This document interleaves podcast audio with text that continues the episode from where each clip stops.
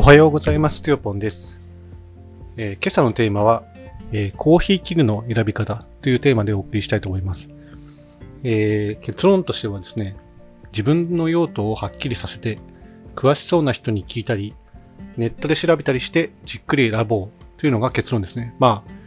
聞けば、まあ当たり前じゃんっていう、まあ結果かもしれないんですが、まあちょっと聞いてください。えーポイントは3つありまして、まず最近のトレンドは身の回り品は極力持たない。え2番目として心から愛するものへの投資はしっかり考え抜いてその時最高の品を選択する。3番目として、えー自分の用途をはっきりさせて詳しそうな人に聞いたりネットで調べたり店頭へ行って迷ったりしようということになります。えー順を追って説明しますね。まず、えー最近のトレンドは身の回り品は極力持たない。まあトレンド自分の身の回りの人たちのトレンドって言ったらいいのかなと思うんですけれども、やっぱり、あの、まあ、アドレスというですね、あの多拠点生活サービスを通じて、いろいろな拠点に、あの、点々とね、あの、まあ、旅というか、まあ、あの、生活をね、こう、ちょっとずつ、あの、体験していった、まあ、2年ぐらい通してですね、あちこち日本全国行ったんですけれども、まあ、やっぱそこで思うことはですね、あの、なんていうのかな。意外と日々の生活って必要最小限なものだけで、あの、生きていけるんだなっていうことなんですよね。まあ、あの、アドレスの拠点ではまずどういうものが最低限保証されているかというと、まあ、寝床、まあ、ベッドか布団。で、えー、と、なんだっけ、あとは、えー調理器具ですね。まあ、これもまあ、あの、様々、えっ、と、すごくね、あの、充実している拠点もあれば、えー調理器具が、まあ、あんまり揃ってないっていうのはですね、まあ、あるんですけど、それはまあ、事前情報でね、確認できるので、まあ、大体今でもまあ、行けばですね、あの、電子レンジや、あの、炊飯器はあるし、えーなんだ、まな板とか包丁とかもあるし、キッチンもまあ、ないところは僕はまあ、あんまりもう行かないようにしてるんですけれども、あるところにはちゃんとそういった調理、必要最小限のね、調理器具っていうのはね、大体備わっているので、まあそういったものはもうとにかく極力持たなくなりますよね。それからその個て個室に行ってもですね、その、まあ、デスクライトを最近完備するようなね、拠点が増えてきていますね。やっぱりあの、えー在宅勤務で仕事をされる方が多い。まあそういう事情でですね、あの、やっぱり拠点にね、できるだけ足を運んでほしいとね、思う、えっ、と、ヤモリさんからすると、そういう、あの、デスクや椅子、それから大型モニター、デスクライト、えーゴミ箱ゴミ箱とかですね、まあ、そういったものをしっかり用意してくれる拠点がね、増えてきているので、まあ、それすらもね、いらなくなってる時代なのかなと思いますね。まあもちろん自宅でこもっている分には、それらが逆に必要にはなってしまうんですけれども。で、あの、やっぱりその、まあ、自分はですね、まあコーヒーをちょっと、あの、すごく真剣にやってきたので、まあ、コーヒー器具がね、一つ、あの、他の人と比べて、まあ、あるある意味余計余計な荷物という意味ではね、あるんですが、あの、それでも、あのまあ、スーツケース2つ、コーヒーのスーツケースと、えっ、と、身の回り品のスーツケースと、まあ、コーヒーバッグっていう、大体その3点セットで、あ、あとごめんなさい、ごめんなさい、4点セットだ。えっ、と、バックパックですね。まあ、そこにあの、パソコンとか iPad とか、あの、普段その、えー在宅勤務する、在宅勤務っていうちょっと語弊があるな。まあ自分のいるところが職場なので、まあ自分のとにかく仕事道具をバックパック一つに詰め、詰めて、まあコーヒーはコーヒーで、その、えトランクケースに詰めて運ぶ。まあこういったスタイルになってったんですよね。で、それだけで、やっぱ基本その滞在先の、えーと装備品をですね、貸してもらえればですね、まあ全然生活って成立してしまうんですよね。だからまあ自分がその断捨離をね、進めようと思ったきっかけにもなったんですけれども、うん。ということで、まあ、あの、まあなんか欲しいものがあった時にですね、まず、えっと、そのポイントとして、やっぱり身の回り品は極力持たないっていうのが、まず、あの、大前提にあるのかなと。まあ、そもそもその欲しいと思ったものが、えーまあ、どこ、どこそこに行けば、大体必ずあるものだったら、まあ、それを買う必要ってもうないと考えた方がいいのかな、みたいなね。まあ、あるいはその、えっ、と、どうしても買わないといけないのかどうかっていうのを真剣に考えるっていう意味でもですね、それが本当になくてはならないものなのかっていうのを あの考える必要があるんじゃないかなと思うんですね。で、2番目として、えー、心から愛するものへの投資は、しっかり考え抜いてその時最高の品を選択すると。これはまあ、あの、自分に関してはまあ、コーヒー器具がまさにそうなのかなと思っていて、やっぱりその、コーヒーを美味しく入れるために必要なものっていうのは、まあ、それは投資を惜しまない方が良いのではないかと思うんですよね。で、実はあの、今回あの、なんでこのテーマを取り上げようと思ったかっていう、そのきっかけになったことがですね、昨日あの、ちょっと、あの、アドレス関係の人で、あの、まあ、滞在先で知り合った方がですね、あの、コーヒーにはまり始めたと。まあ、それはどうやら自分の影響らしいんですけれども、まあ、それはすごく嬉しいことで、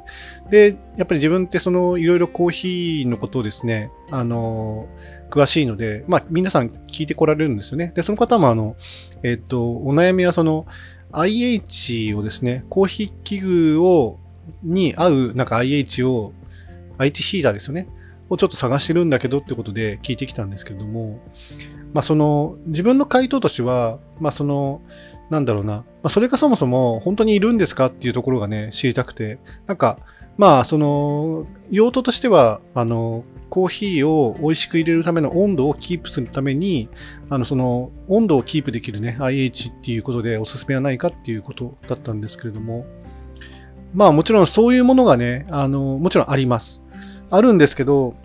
彼のその、もう一つの用途としては、あの、持ち運びできる携帯用の IH ヒーターっていうことだったので、まあそうなってくると、ちょっと話が変わってくるなって思ったんですよね。まあ、その、現在そうですね、自分が知ってる限り、その、携帯用っていうのはないかなと思ってて、IH ヒーターってやっぱそこそこ大型のものが多いていうのかな。大型ってちょっと語弊があるけど、まあそうですね、iPad より、iPad に一番でかい13、12.9インチ、あれよりも大きいサイズのやつがほとんどじゃないかなと思うんですよね。そうすると、それをですね、えスーツケースとかトランクケースに詰めて移動するって結構大変じゃないですか。で、もっと言うと、その人が、まあ、その、車に乗って移動しているのか、電車に乗って移動するかによっても、随分話が変わってくると思うんですよね。で、さらに言うと、そのコーヒー器具っていうふうにね、あの、限定してしまうと、えっと、温度がですね、適切にそのコーヒーを入れる適温に、こう、設定できて、それをキープしてくれる器具っていうとですね、途端にあの、えー、数万円してしまうんですよね。で、それも大体、えー、コーヒーポットがついてくる。まあ、その要は電熱コーヒーポットのセットでそういうものがあるよっていうのは、まあ、知ってるんですけれども、まあ、よくあるのがブルーイスターとかですね。まあ、そういったメーカーのやつはですね、まあ、あるっちゃあるんですが、あれを携帯して運ぶって結構難儀なことだなと思うんですよね。まあ、コーヒーを商売でやってますっていう人であれば、それはある意味必需品というか、必須になってくるのかなとは思うんですけれども、やっぱコーヒーを入れるね、スピードが変わってくるので、そういったものは必要なのかなって思うんですけど、あの、趣味で入れてる範囲内で、あの、そういった器具がいるかって言われると、自分の経験上はまあ、そこまではいらないんですよね。まあ、自分はもう、だからそうそう、そこのところはね、しっかり逆に考えなきゃいけない、考えなければいけないなとは思うんですけどね、あの、人に結構入れる機会が増えているので、そういう観点では、本当にそれこそその業務でもしっかり耐えられるようなものを用意すべきなのかなっていうのはちょっとあるんですけれども、でもやっぱりその、その、えー、器具自体がですね、やっぱりかさばるようなものとか、それから高額なものになってくればですね、やっぱりそれが本当に今必要なのかっていうのはしっかり考え抜く必要があるのかなと思うんですよね。で、まあ、そこはちょっと余談ですけど、自分はその、今、自分が手元で使ってる、まあ、携帯用って意味では、もう IH じゃなくて、あのガスストーブの方がおすすめですよと。手のひらサイズに折りたたみができて、キャンプ用品とかでね、よく使っあの、売られてるような、まあ、5000円から1万円のね、価格帯でよくあると思うんですよね。で、ガスもあの、調達しやすいあの CB 管っていうんですかね。あの、要はカセットコンロに使うガス管のことですけれども、あれだったら、まあちょっと高くてもよければコンビニで手に入るし、安いものってなれば、まあドラッグストアとか大型あの量販店に行けばですね、スーパーとか行けば簡単に手に入るわけじゃないですか。だからその旅先で、えー、手に入れやすくて、まあかさばらないもの、それはそのストーブさえ持っていけば、あのーまあ、その、それがもちろん手のひらサイズなので、まあ、どこでも持っていけして、しかも軽くて、で、燃料は、まあ、日本ぜ、日本だったらどこでも買える。ほぼどこ、もうどこでも買えると。まあ、そういったものの方が全然あの、あの、用途も幅広いし、あの、コーヒーに限らずね、使えるっていうこともあるし、まあ、多分個人でやる分には、温度計さえあれば、十分その温度管理ってできるんですよね。工夫ができできる。だからあんまりその、なんかかさばるものって大丈夫なのかななんて思いながらね、その相談を聞いていました。はい。3つ目として、その自分の用途をはっきりさせて、詳しそうに人に聞いたり、ネットで調べたり、店頭へ行って迷ったりしようという。まあ、これはですね、まあ、一見するとなんか効率がいいのか悪いのかよくわからないことを言ってるんですが、まあ、その自分の用途をはっきりさせるっていうのは、まあ、先ほどのようなですね、どういうシーンで何に使いたいのかっていうのを、まあ、はっきりさせようっていうことですよね。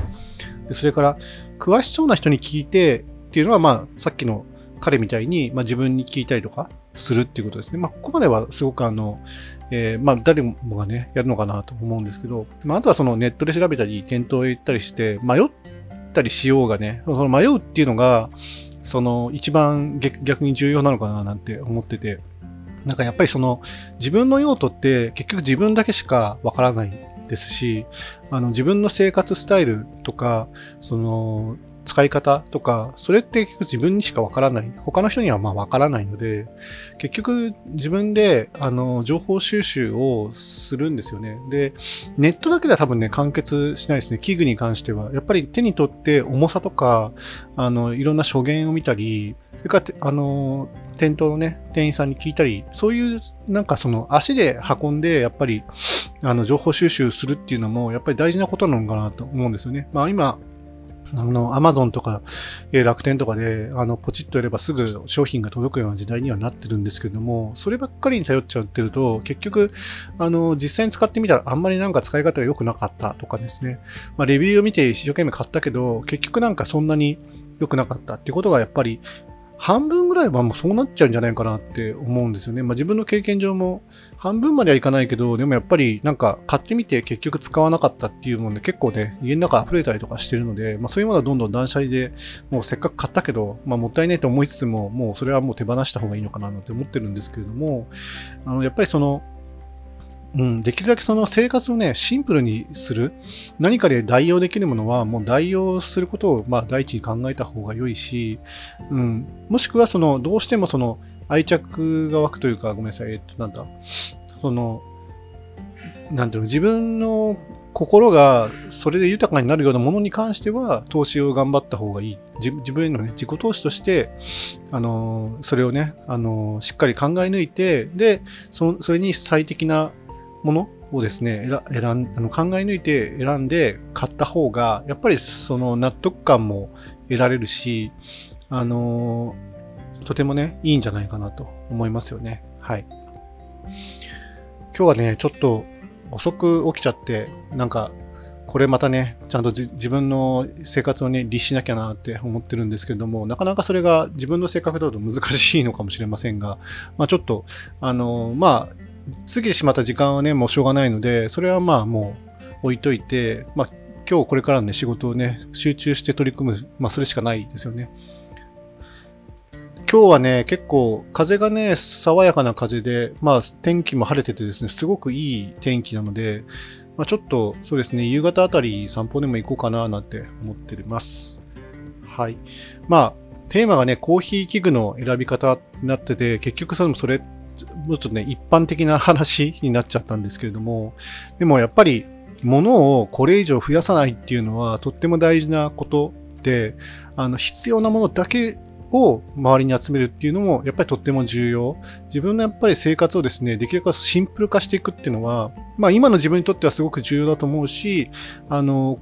他のね、皆さんの生活に関してもですね、やっぱり物がね、溢れてるとね、あの、やっぱり思考がね、ごちゃごちゃして良くないみたいなね、話と、まあ、絡むので、やっぱりできるだけその自分の生活、時間にね、余白を作った方がいいよって話もなんかどっかでしたと思うんですけど、まあ、それと同じでですね、自分が生活する空間にもですね、やっぱり余白を作る必要があって、そうなってくると、あの、物がごちゃごちゃ置いてあって溢れてるようなね、部屋にね、いるのと、何にもないね、殺風景の部屋にいるので、どっちがね、いいかっていう話はあるんですね。ただ、まあ、あんまり殺風景すぎると、それはちょっと良くないっていうのはあるんですけど、でも自分の愛する品、考え抜いて、考え抜いて、あの、選んだ品がで、だけで、その、それに囲まれて生きてる、その、その生活空間、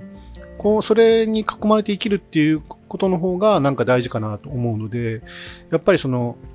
何か商品をね、買う時っていうのは、あの、もうこれからは、うん、そうやって考え抜いて、考え抜いて、考え抜いて、えー、手にする必要があるんじゃないかなと思った次第です。それではまた。